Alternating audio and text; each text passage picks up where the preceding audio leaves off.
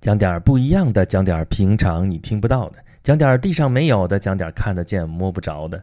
Rex 继续给你讲述星星的那些事儿。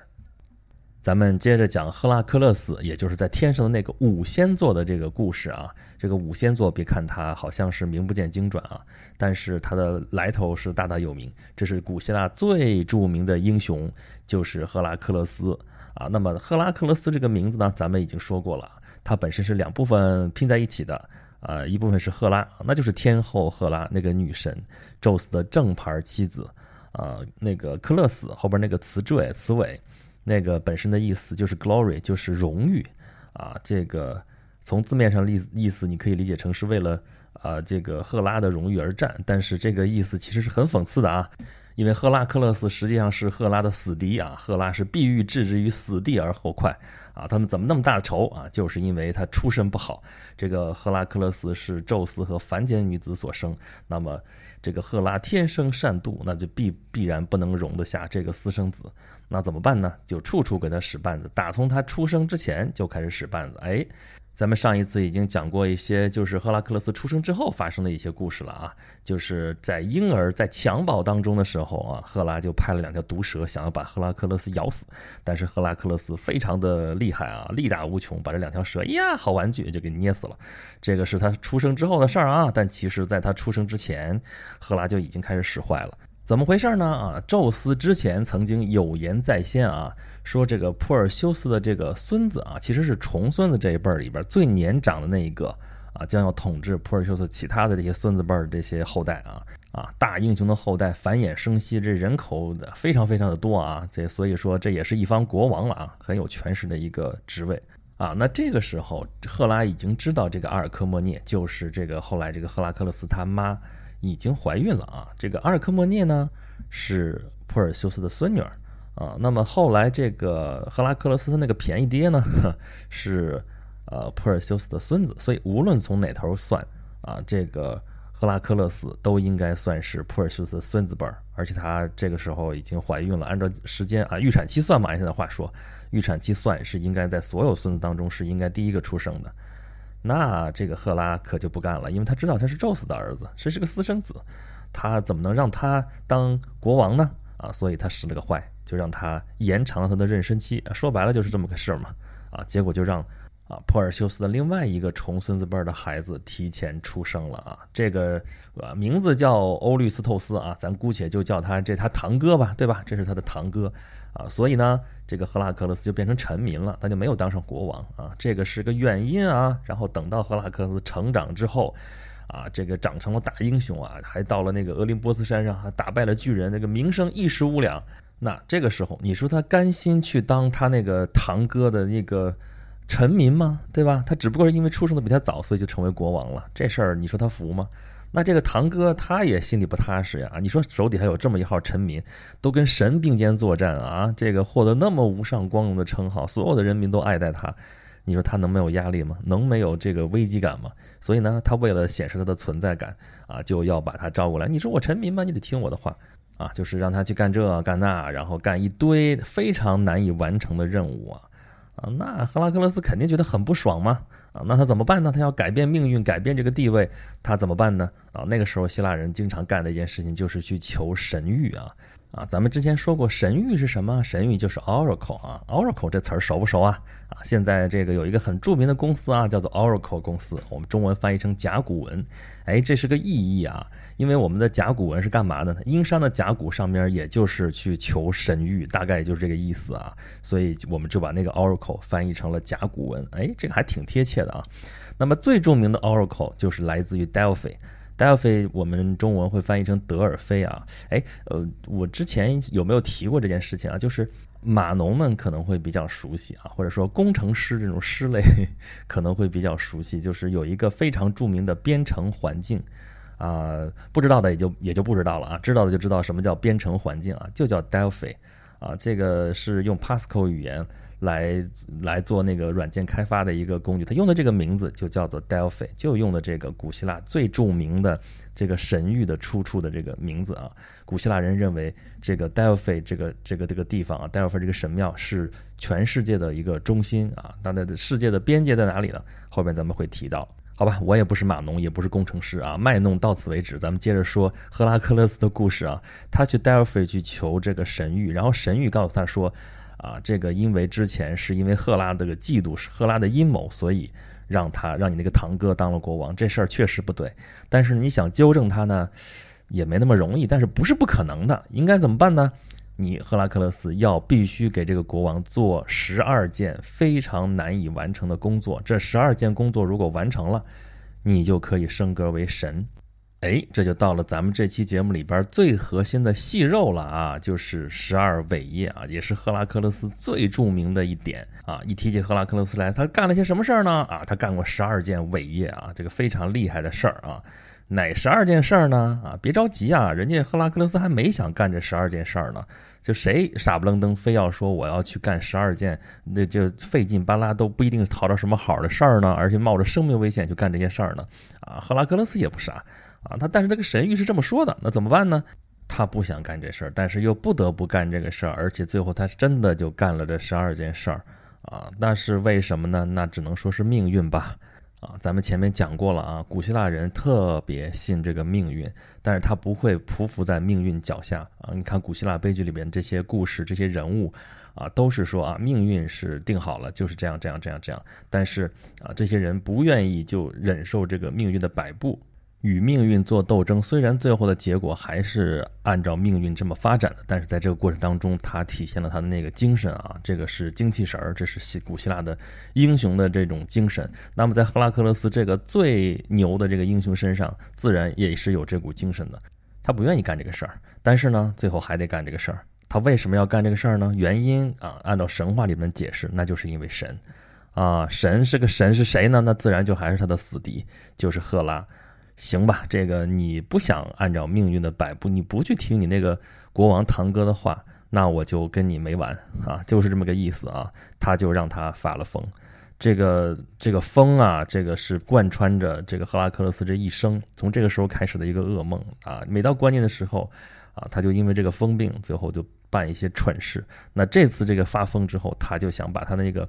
他最最亲密的，他最最真爱的一个侄儿啊，就是想把他杀死。那侄子没办法，就跑吧啊！但是赫拉克勒斯追杀他侄儿的时候，一不小心啊，就把他的妻子给他生的孩子给杀死了。但是在他的眼睛里面，他觉得他是在射杀那些巨人，就是当年在俄林波斯山上那些巨人啊。他觉得还在沉浸在当时那个战斗当中。等他清醒过来的时候，他发现啊，犯了错了，他把他自己的儿子，把他的孩子给杀死了。然后呢，他就给自己关了小黑屋，关在屋子里面，就在这儿沉思啊，在这想来又想，想来又想，拒绝跟任何人交流啊。最后说，为了减轻他的罪责啊，为了他的救赎啊，他愿意接受他那个国王堂哥交给他的这些任务啊。啊，国王堂哥其实一开始没说让他干十二件事情啊，说的是让他干十件事情啊。那为什么干成十二件呢？咱们后边再说。那这他交给他的任务都是些什么任务呢？啊，无非就是杀猪宰牛抓大猫啊，然后当小偷就就差不多就这些事儿啊啊，这是我的总结啊，实际上也差不多是这意思啊。头一个啊，就是杀死这个涅摩亚的狮子啊，这个咱们之前在讲狮子座的时候已经详详细细的说过了啊。这个这个狮子很可惜就当了这个大英雄的垫脚石，当了他的炮灰。啊，那么第二件事情呢，就是杀死那个九头蛇怪许德拉啊。这个咱们讲巨蟹座的故事的时候也说过了啊。这个巨蟹座过来帮腔，结果被这个大英雄大力士就一下子给弄死了啊。不管是被棒子砸死的，还是被脚踩死的，反正这个是配角的配角，咱也已经讲过了。那么咱们直接说第三件事儿吧。这第三件事儿呢，是抓一头母鹿啊。那这鹿肯定也不是一般的鹿了，对吧？那是谁的鹿呢？是阿尔特弥斯女神的鹿啊，这个阿尔特弥斯这个名字建议大家还是记一下，这好歹也是十二主神之一啊，而且他是月亮神啊，这跟阿波罗是双胞胎，这个一个男神，一个女神，一个是太阳神，一个是月亮神。那么阿尔特弥斯同时她还是狩猎女神啊，对打猎这事儿她最在行的。那这头鹿呢，就是女神当年练习射箭的时候的一头鹿啊，这鹿就是靶子嘛，移动的靶子啊，当时有五头鹿啊，就是她专门用来练习射猎的啊。但是呢，他不会把他射死啊，所以啊，不光没射死他，而且把他留下来，在这个树林当中生活啊。而且命运女神规定了，有一天这个赫赫拉克勒斯就要啊，为了追逐这头鹿而精疲力尽。你看，一切都是算好了的啊！这在神话当中，这都是命定的。哎呀，他追这个鹿的就追吧，这事儿，他追这条鹿追了多长时间呢？追了有一年。这这故事怎么讲法？就是追这条鹿整整追了一年。哎呀，我去，真的是把他追得精疲力尽。最后。啊，本来给他的任务是说要活捉这头鹿啊，但最后最后想把它抓住怎么办？还是射了一箭，把它射到了这头鹿的腿上啊，然后才能把这头鹿给他背回去啊。但背回去的路上，这就碰上正主了，碰见谁了？就那个阿尔特弥斯女神和她的哥哥阿波罗啊，他们俩一块儿说啊，这不是我的路吗？你这谁呀？你啊，那个都认识他嘛，对吧？他不已经还并肩作战过啊？你这这个赫拉克勒斯，你要干嘛？这是我的路，你要拿去干嘛？啊，赫拉克勒斯说没招啊，我没办法呀，我必须得完成我那个国王堂哥交给我的任务啊，这才叫第三件事，还早着呢啊，所以解释了半天，最后说好吧，你就送过去吧，这这件任务算是完成了啊。你看这三件事全都是啊，就是全是跟动物有关，第四件也跟动物有关，干嘛呢？抓一头猪，真的是抓一头猪，而且这回要毫发无损的。追一头猪啊！这个苦逼的家伙刚刚追完一头鹿，这回追抓一头野猪。这野猪可也不是那么好好抓的啊！猪其实挺狠的啊！你别看好像我们吃猪肉，猪憨态可掬，怎么怎么着？你想想，那么一大块肉，几百斤重，然后冲你冲过来，尤其是那种野猪还没有被驯化的时候，真的挺可怕的。在古代的时候，野猪伤人的事情多的是啊。现在好像文明了，但是你哪个地方稍微荒野化一点，野猪伤人的事儿还是有的。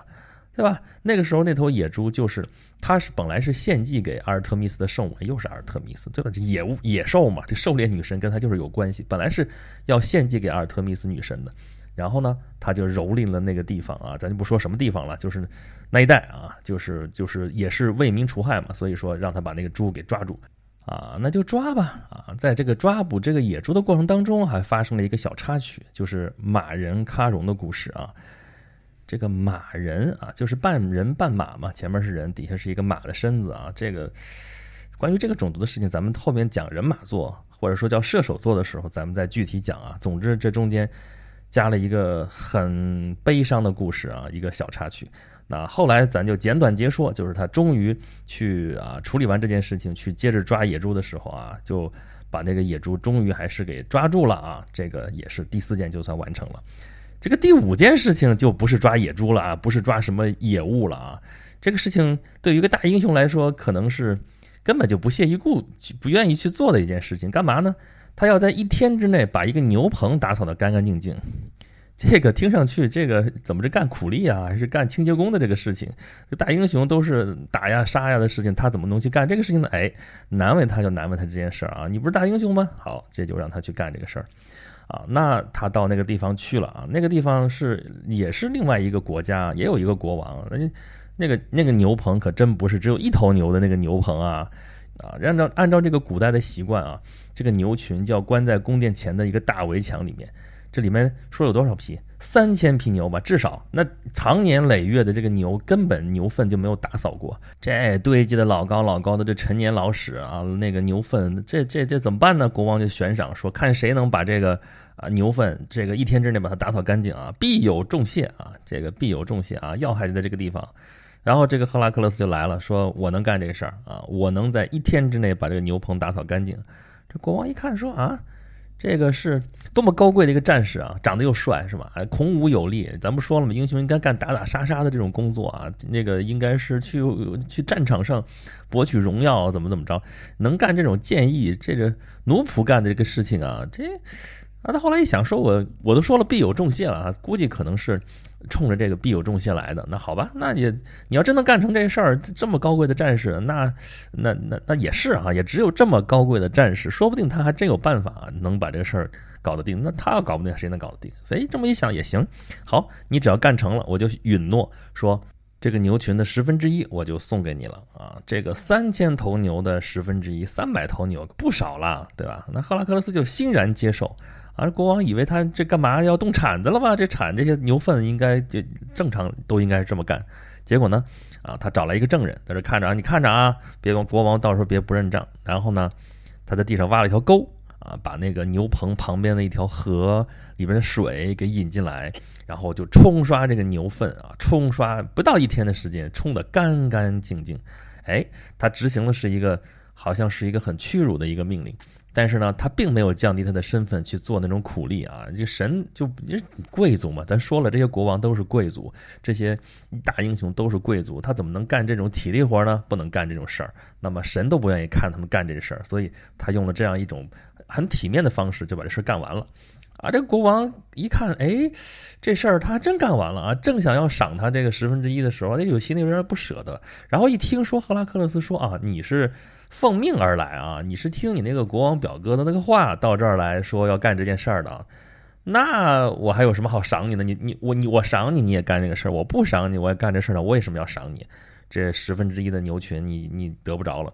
赫拉克勒斯不干呢，这这告上法庭，真的是组了一个法庭来判这个事儿啊，该怎么着？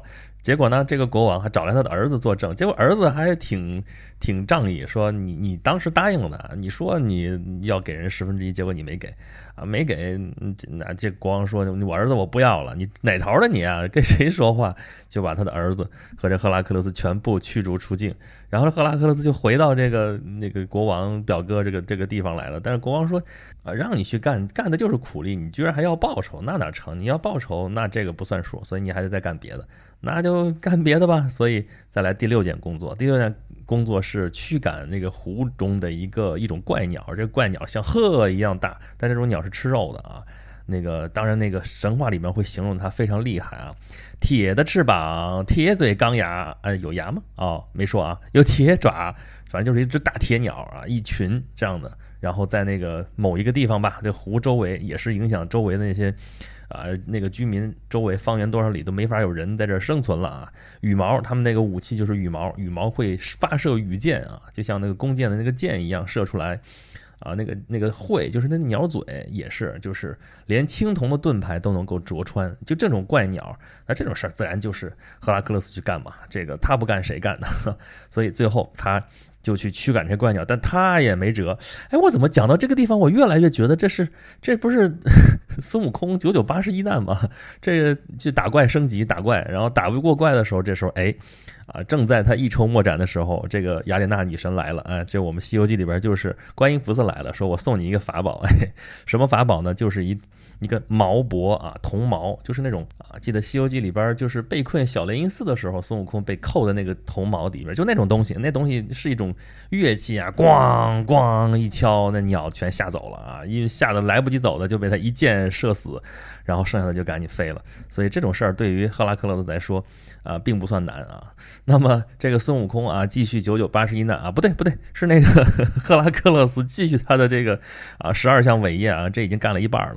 那第七件事儿是啥呢？啊，就是抓一头牛啊，到克里特岛上。克里特岛咱们啊，人家说过吧，这个在希腊那个爱琴海里边，它最第一大岛啊，最大那个岛叫克里特岛，现在也是属于希腊的啊。那个岛上。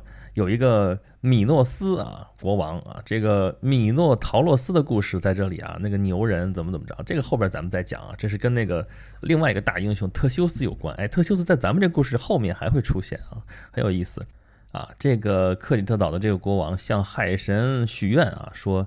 我要向你献祭，用什么东西献祭呢？从海里边出来一个什么东西啊？出来无论是啥，我都向你献祭。那海神觉得可以啊，这个很虔诚嘛，对吧？然后这个海里边就出来一头非常漂亮的公牛啊，就类似像当年那个欧罗巴驮欧罗巴那个宙斯变那种牛吧啊，长得非常的漂亮。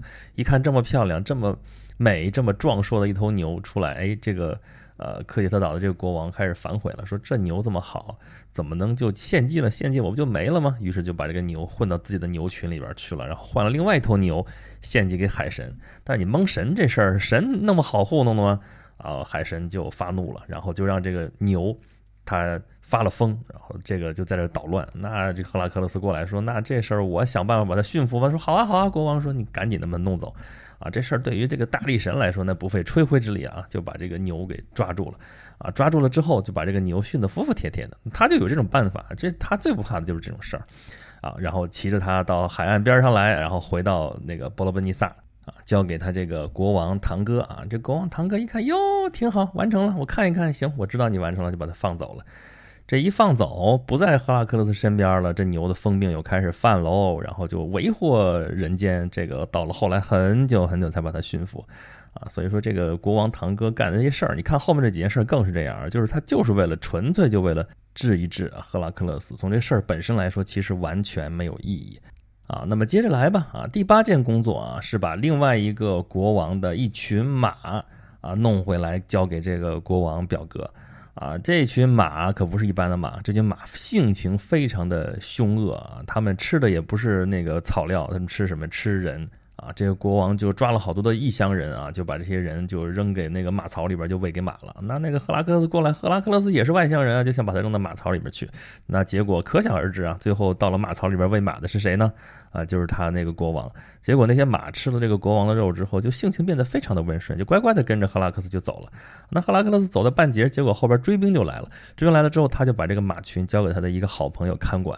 然后他就去处理那些追兵了啊，结果还是跟刚才那个同样的命运啊，就是赫拉克斯一离开，这些马性情又大变，又变回去了，还把他那个朋友就给吃掉了啊。等赫拉克斯回来一看，哎呀，这个朋友已经尸骨无存，怎么办啊？建了一座城，以他的名字来命名，然后带着这群马回去了啊。这群马倒是没有什么后患啊，而且这匹马是改良了啊当地的马种啊。这群马的后代都是好马啊，据说是那个亚历山大大帝后来乘坐的那匹马，叫什么来着？布塞法鲁斯啊，如果我没记错的话啊，就是这群马的后代啊。那匹马非常的著名啊，那匹马害怕自己的影子啊，别人就是驯服不了这匹马。结果亚历山大发现了这个秘密，然后他怎么把它驯服的呢？啊，就是让这匹马一直冲着太阳的方向前进啊，他就看不到自己的影子，所以就心里踏实了，这匹马就被他驯服了。这件事情完成了之后，赫拉克勒斯中间插了一段啊，就去参加那个伊阿宋率领的那个阿尔戈英雄的那个船队了啊。他们去取金羊毛，这个事情咱们在前面白羊座和南船座的时候已经说过了啊。赫拉克勒斯参加了一段，后来他就消失了啊，这也是命运啊。当时说啊，他去干嘛去了啊？说人家有个人，个人有个人的命，然后他就没有完成这次旅程，但是他参加了这个英雄的行动啊。那么第九件事情等着他是干嘛呢？去女儿国。是不是越来越像《西游记》了啊？啊，这个女儿国非常的著名，就是咱们之前的节目里边也提到过，就是亚马逊嘛，或者叫阿马宗啊，这就是读音的问题啊，翻译的译名不同，亚马逊也好，阿马宗也好，阿马宗女战士啊啊，据说他们是生活在黑海的北岸，是一个战斗的民族啊。然后他们怎么传宗接代呢？就是说要贩卖男子，然后给他们传宗接代啊。但是这个赫拉克勒斯来了啊！赫拉克勒斯来了之后，那个女王一见倾心，这也不是一般的英雄嘛，对吧？啊！但是赫拉克勒斯来，其实本来是冲着那个女王的金腰带的。这一看说好啊，给啊，那没什么好说的。您就我夫君了，你要啥我给啥，啊，那哪那么顺利的事儿啊，对吧？赫拉就开始挑动里边的部落内乱，相当于是啊，阿马宗内部挑起矛盾。然后最后还是打了一仗啊，这个具体过程咱们就不说了。打到最后还是说，人女王就是要必须交出这个金腰带。那金腰带说，我本来就想给你的，结果经历了这么一一圈，还是最后绕回来了，就啊，还是把这金腰带拿到了手里面，交给他这个国王表哥啊。那这是第九件了啊，第十件是干嘛呢？去抢一群牛，好吧。啊，咱就简单的说这个过程吧。啊，这个你要是熟悉那个地中海周围的地理的话，你就看看他绕了为了这群牛，他走了多少路啊？先在利比亚登陆啊，利比亚的时候，他面对的第一个敌人是那个巨人安泰啊，安泰俄斯。这个安泰他母亲就是蒂姆盖亚。啊，这个，所以他非常的厉害，但是呢，其实他没有赫拉克勒斯厉害。要论实力的话，那赫拉克勒斯可以轻易把他给秒杀。但是秒杀之后，他就倒在地上了。倒在地上之后，那大地母亲就给他给他新的力量，他就马上就恢复了，然后接着打。那这没完没了，谁受得了啊？最后，这个赫拉克勒斯发现了这个问题，就把他举到了天上啊，就是高高把他举起来，让他脱离大地啊，然后还是故技重施，就像他杀死那个狮子一样，就是用手把他给掐死了。啊，然后他把这个利比亚这个地方就给清理过了啊，然后从北非往西，你看这个地理啊，然后啊就是跨过了那个海峡，在大西洋那地方建了两块石柱啊，这两个石柱就扼住了这个地中海通往大西洋的这个这个这个通道。哎，这个地方熟悉吧？我们现在叫直布罗陀海峡。啊，那个地方传说就是赫拉克勒斯立了两根柱子啊，这个柱子就叫赫拉克勒斯之柱啊，或者叫海格力斯之柱。海格力斯就是 Hercules，对吧？赫拉克勒斯是他的希腊名字啊，Hercules 啊，就是赫丘利士或者叫海格力士，就是他罗马的名字，其实是一回事儿啊。这你看，这还是《西游记》吗？这不孙悟空啊，逃不出那个如来佛的那个手掌心儿，翻那个跟头，到了那个南天一柱，到了南天门，几颗肉红的柱子上面写的“老孙到此一游”，其实是是那个 那个如来佛的那个手指头，他也是立了两根柱子，其实就这么回事儿，挺像的啊。从这个相当于直布罗陀这个地方啊，跨海到了伊比利亚半岛啊，然后跟当地的国王打仗战斗，把他们全部给杀死了。杀死了之后，然后到了啊，就是有那个牛群的那个岛上啊，就是把这个牛群，当然也是抢到手里边了啊。这个这时候赫拉亲自来参战，都没能阻止，那把那个牛。就给赶走了啊，然后你就陆路回家，从那个你想那个地理啊，从那个伊比利亚半岛过来，跨越阿尔卑斯山到亚平宁半岛，就是意大利，然后从这地方渡海，渡海的时候牛还跑了，还把它抓回来，到西西里岛上又把那牛抓回来，到希腊，终于把这个事儿完成了啊。按理说到这个地方十件事都已经完成了，但是前面因为有两件事说不算，那不算那就接着来吧，所以又多了两件事啊。有一件事是什么呢？就是去偷那个。金苹果就是当年宙斯跟赫拉结婚的时候啊，所有的那个神都给他送礼物啊。这个时候啊，盖亚蒂姆盖亚也是送给他什么呢？就是送给了他一个金苹果树，上面有很多金苹果啊。然后这金苹果就派了夜神的女儿在那儿看守啊，然后周围还有一个巨龙看守啊，然后有很多有一个什么白眼巨龙啊，百一百个头。然后在那儿永不睡眠，一直盯着这个金苹果，要把它偷出来。这故事之前咱们其实已经讲过了啊，在讲金牛座的时候，讲那个昴星团，说昴星团是七姐妹星团啊，七姐妹星团它的父亲叫阿特拉斯，阿特拉斯一直背负着苍天啊。然后中间就有一个故事，就是赫拉克勒斯要去找这个金苹果，找金苹果的时候啊，他路过那个高加索山的时候啊。解放了被缚的普罗米修斯啊，然后普罗米修斯给他支招说啊，我知道你要去取那个金苹果，你甭自个儿去啊，你让那个阿特拉斯去啊。当然他现在背着苍天呢，这个走不开啊，所以你先帮他背一会儿，然后让他去把金苹果取回来。这个阿特拉斯还果然就把金苹果给取回来了啊。他取回来之后，这尝过了这个自由的滋味之后，谁还想过来再过干这个苦力啊？一辈子背着苍天多累啊！说啊，这个赫拉克勒斯你就一直背着吧啊，我就颠了啊。那这不行啊！这个赫拉克勒斯可不能就这么被陷在这个地方，怎么办？就骗他说：“行，我愿意帮你一直背这个苍天，但是你看我这姿势不合适啊，咱们能不能换个姿势？你帮我先背一下，我就加个靠垫，我拿根绳子，怎么着都行啊。这个要不怎么说背着苍天背的时间久了之后，这个智商可能都下降了呢啊！所以就帮他背一会儿，背一会儿，那赫拉克勒斯这回跑了，可再也不上当了，拿着金苹果就回去了。”然后这个金苹果拿给了他那个国王表哥啊，国王表哥一看，哦，这事儿都没难住你啊，那也很心里很很不忿儿。但是呢，那也没办法，然后就把这个金苹果就献给了雅典娜。但是雅典娜说，这圣果，这个金苹果不能放在别处，又把它给放回到原来那个庄园里去了。你说这一圈绕的有啥意义啊？纯粹就是为了为难赫拉克勒斯。这就是我说的，这个是国王表哥啊，堂哥啊，堂哥啊。国王堂哥纯粹就是在这儿给给这个赫拉克勒斯穿小鞋。好，现在剩下最后一件事情，最后一件事情，这个国王堂哥一定要把这个赫拉克勒斯置之于死地。怎么办呢？就提了一个非常非常困难的事情，干嘛？要他去把地狱里边那个三头犬给领出来给他看。啊，这个古希腊神话里边，这个冥王是哈迪斯嘛？冥王哈迪斯他有一头看门的那个看门狗，说白了就是看门狗有三个脑袋啊，名字咱就不说了啊。这把这三头犬给带出来，那就要去冥府了。这个活人想去冥府，这可不是那么容易的啊。但是根据古希腊神话说，什么什么地方有一个通道可以通到地狱里边去啊，于是他就啊找到这个地方，然后就到地狱里边去了。进到地府之后，赫拉克勒斯居然发现了自己的朋友谁呀？啊，这个特修斯和他的另外一个朋友啊，咱就不说名字了啊。这事儿其实咱们之前也提过，就是在讲双子座的时候，说这双子座啊，这个波利丢克斯和卡斯托尔，他们有一个妹妹，有个非常著名的妹妹，叫什么来着？叫海伦。海伦年轻的时候就被拐跑过，就是被这特修斯和他这个兄弟给拐跑了。拐跑了之后，俩兄弟抢一个美女，这事儿不够分的呀。这你不要怪我说把美女物化，那个时代的价值观就是这样。那这个特修斯就承诺说啊，这个抓阄是我抓到海伦了，那我必须要再给你找一个新媳妇儿去哪儿找去呢？啊，最美最美的姑娘还有一个，就是地狱里边冥府哈迪斯的冥后啊，他的王后。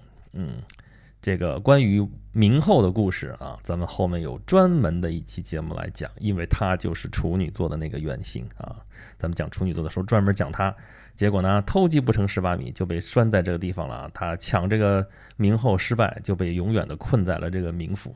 这个时候，哈赫拉克勒斯来了，就把这个老朋友。